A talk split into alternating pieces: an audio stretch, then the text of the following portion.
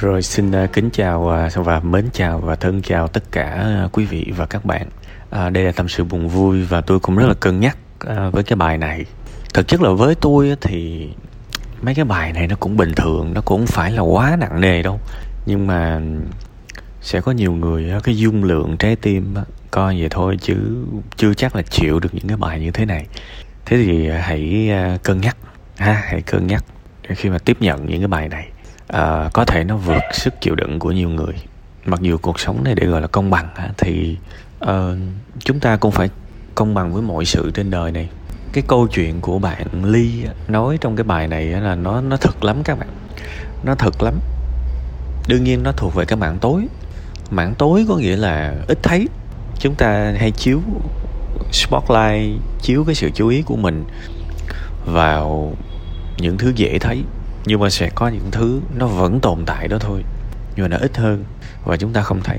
Tôi tôi thật sự tôi tôi cũng rất là thứ nhất là rất là thương. Và thứ hai là rất là nể khi bạn kể là cái trải nghiệm của bạn ở hai góc nhìn. Thì tôi cũng muốn góp một chút giống như bạn nói góp một chút suy nghĩ của mình vào. Ờ, bạn đã từng là người chỉ trích những cái người làm cái việc kia đúng không? Nói như thế để bạn hiểu rằng chỉ trích là cái thứ dễ nhất trên đời này đó là cái thứ nhất. Còn cái thứ hai chúng ta không cho người khác được thứ mà mình không có. Để tôi giải thích rõ hơn cái việc này, mặc dù nghe thoạt qua thì nó không liên quan đâu. Khi một người đang làm một cái chuyện dại dột, bạn ngăn họ lại đúng không? Bạn suy nghĩ mà xem bạn đang cho họ cái gì. Tất cả những gì bạn đang cho họ là một cái sự áp đặt họ phải sống và tích cực theo suy nghĩ của bạn thôi. Chứ nói thẳng ra, bạn chả hiểu họ đang nghĩ gì tại vì cái vết thương lòng nó trừu tượng lắm. Và có nhiều người rất là may mắn chưa bị những cái vết vết thương lòng khủng khiếp. Nên họ không hiểu được rằng có những người có những cái vết thương lòng rất khủng khiếp rất là giả man. Và thế là những kẻ may mắn tạm gọi là như vậy những kẻ may mắn cứ nghĩ mình đỉnh lắm và quay trở lại phê bình những người tổn thương hơn mình. Cái um, những cái triệu chứng mà trầm cảm á thực sự bây giờ tôi thấy xã hội vẫn, bây giờ đỡ lắm rồi, tại vì mọi người bắt đầu ý thức được trầm cảm là cái gì? Báo đài tv youtube, rồi những cái kênh cá nhân, hoặc là những cái kênh của những cơ quan y tế, họ nói về trầm cảm nhiều. Nó cũng tương đối khô khan. Nhưng mà dù sao, mọi người bắt đầu biết nhiều hơn về trầm cảm rồi mặc dù cũng hơi buồn, tại vì cái người bị, họ họ mới chủ động họ tìm hiểu về trầm cảm, nhưng mà lúc đó họ không không nhiều sức mạnh nữa. Nhưng mà những cái người khỏe mạnh thì cũng biết về trầm cảm không nhiều đâu. Đôi khi họ cười, họ thấy, ôi trời, những cái việc nhỏ nhoi, nhỏ bé mà làm gì căng dữ à. đời của tao hồi xưa nè, tao làm bao nhiêu chuyện khó khăn nè mà tao còn sống được, tụi bay thế hệ trẻ bây giờ chỉ có ăn, có học, có chơi, có làm mà yếu quá yếu.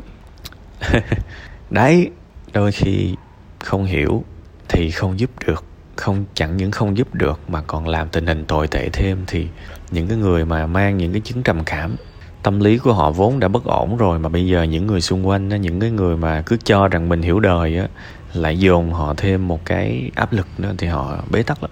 Cái bài này có lẽ sẽ có vài bạn đang bị trầm cảm, đang nghe. Thì tôi muốn các bạn hãy tin cái lời của bạn ly nói vì nó là như vậy thật các bạn. Nó là như vậy thật đấy tôi không biết là các bạn có tin linh hồn không? Các bạn có tin về tâm linh không? À, với bản thân tôi nha cái này tôi cũng đã có tâm sự với vài bạn trong cái tâm sự buồn vui này rồi. Các bạn có thể hủy hoại một cái thể xác nhưng mà các bạn không thể hủy hoại một linh hồn. Mà các bạn nghĩ mà xem nỗi đau từ đâu mà ra? Có phải là từ thể xác mà ra không hay là từ tâm hồn mà ra?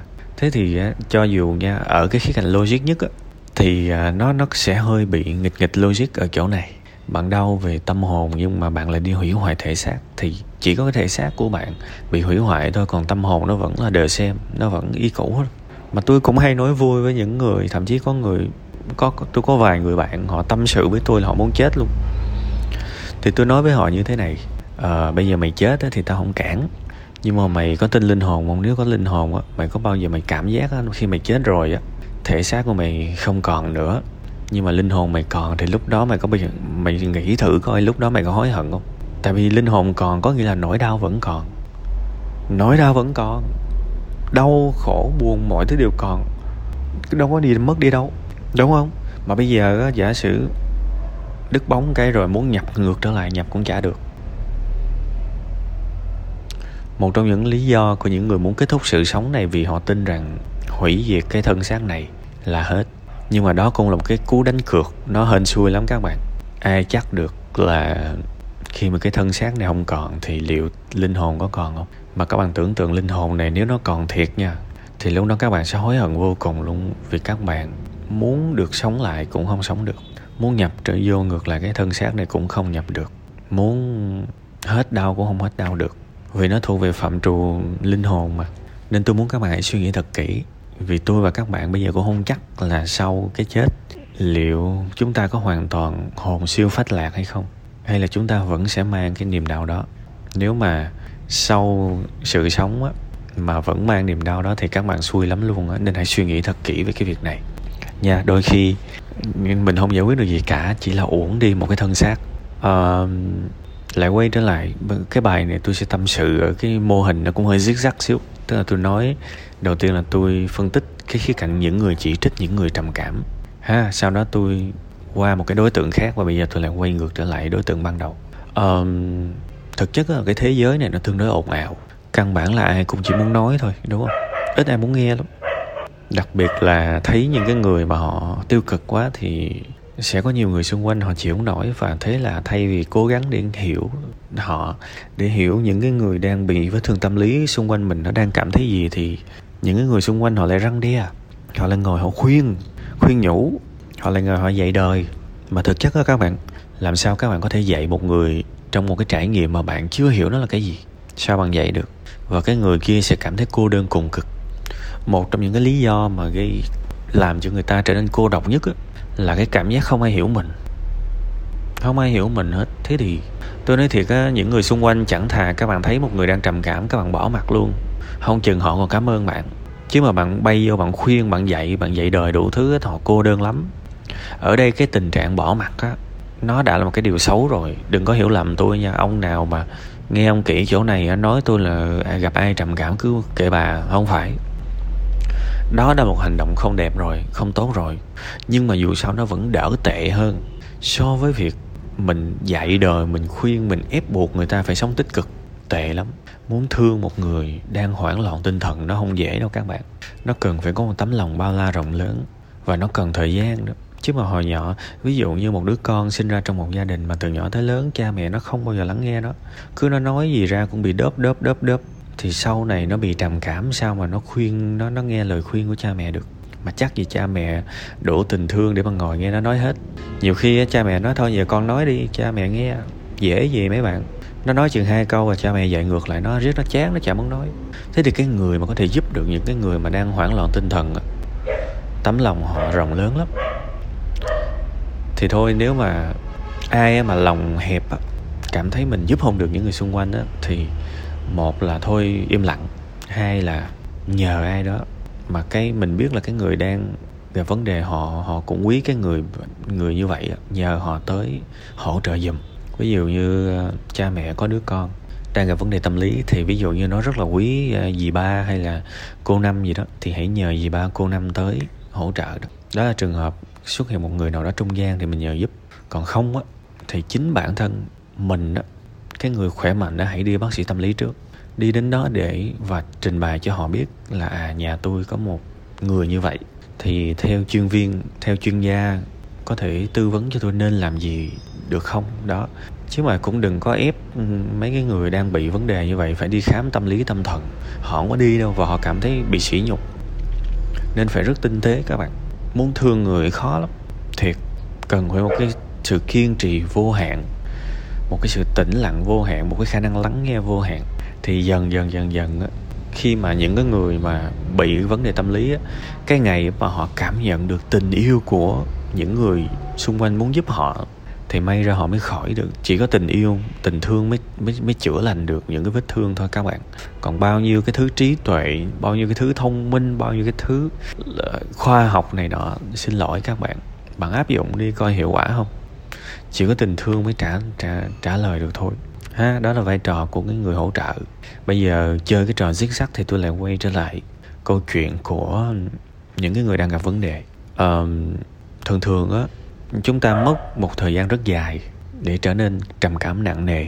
Ai trong chúng ta cái cái tình cái tình trạng ban đầu á nó cũng nhẹ và nó kéo xuống một thời gian nó mới đâm ra khủng hoảng. Và đến một giai đoạn nào đó mà chúng ta cảm thấy bị bị bị bị ờ, kích động cực độ và chúng ta làm những cái hành vi mà chúng ta không hề lường trước được trước đó luôn chúng ta làm những hành động dại dột, đường đột.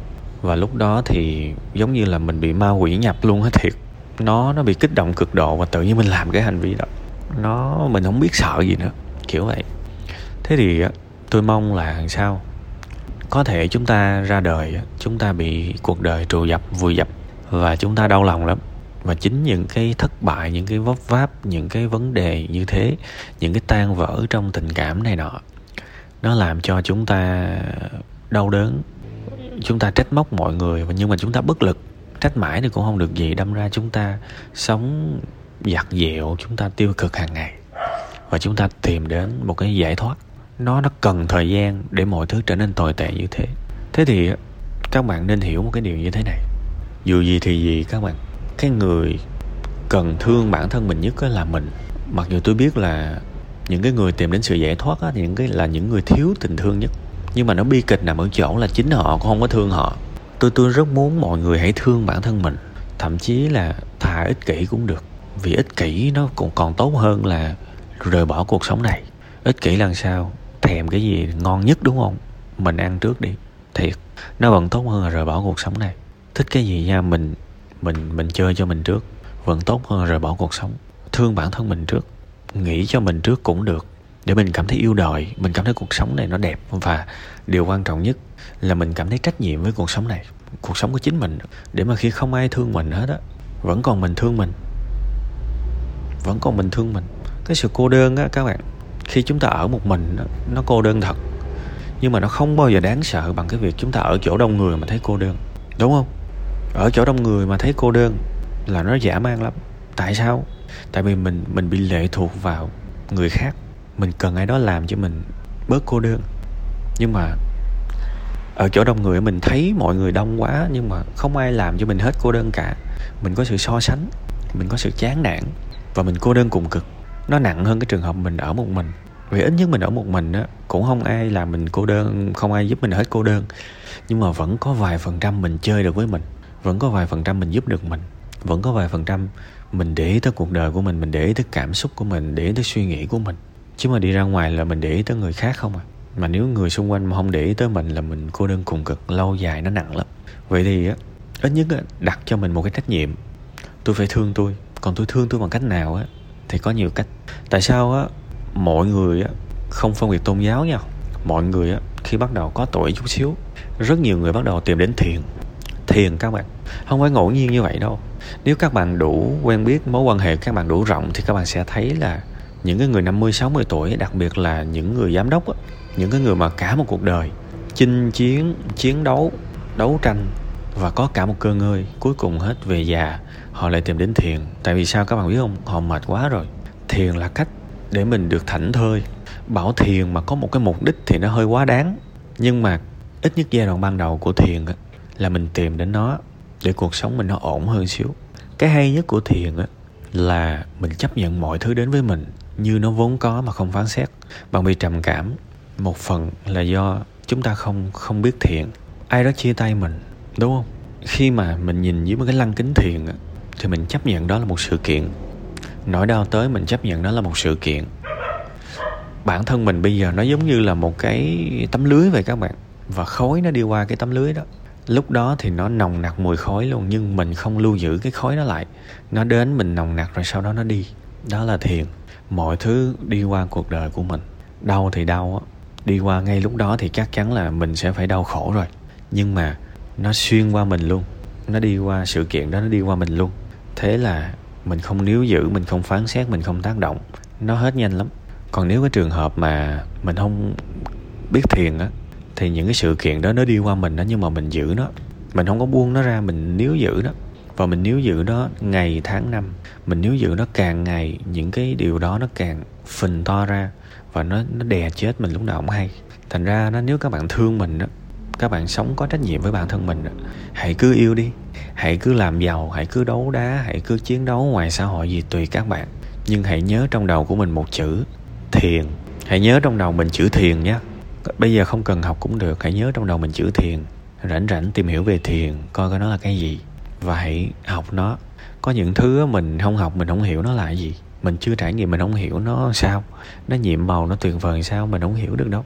Vậy nên, thôi thì mình cứ xem nó như một môn học thôi, nhưng mà ghim vô đầu chữ thiền cho tôi. Ghim vô đầu chữ thiền. Và có cơ duyên thì thì hãy tìm hiểu. Và rồi các bạn sẽ hiểu được trầm cảm với một cái góc nhìn rất khác hiểu được những đau khổ cuộc sống này với một cái góc nhìn rất khác. Cảm nhận khi bị phán xét hay là khi được khen nó cũng sẽ rất khác so với bây giờ. Nói chung là nhìn cuộc đời với một cái lăng kính nó nó nó rõ ràng hơn các bạn. Nó tin anh lắm. Và khi các bạn thiền được rồi thì các bạn kinh doanh các bạn làm ăn nó cũng tốt hơn nữa.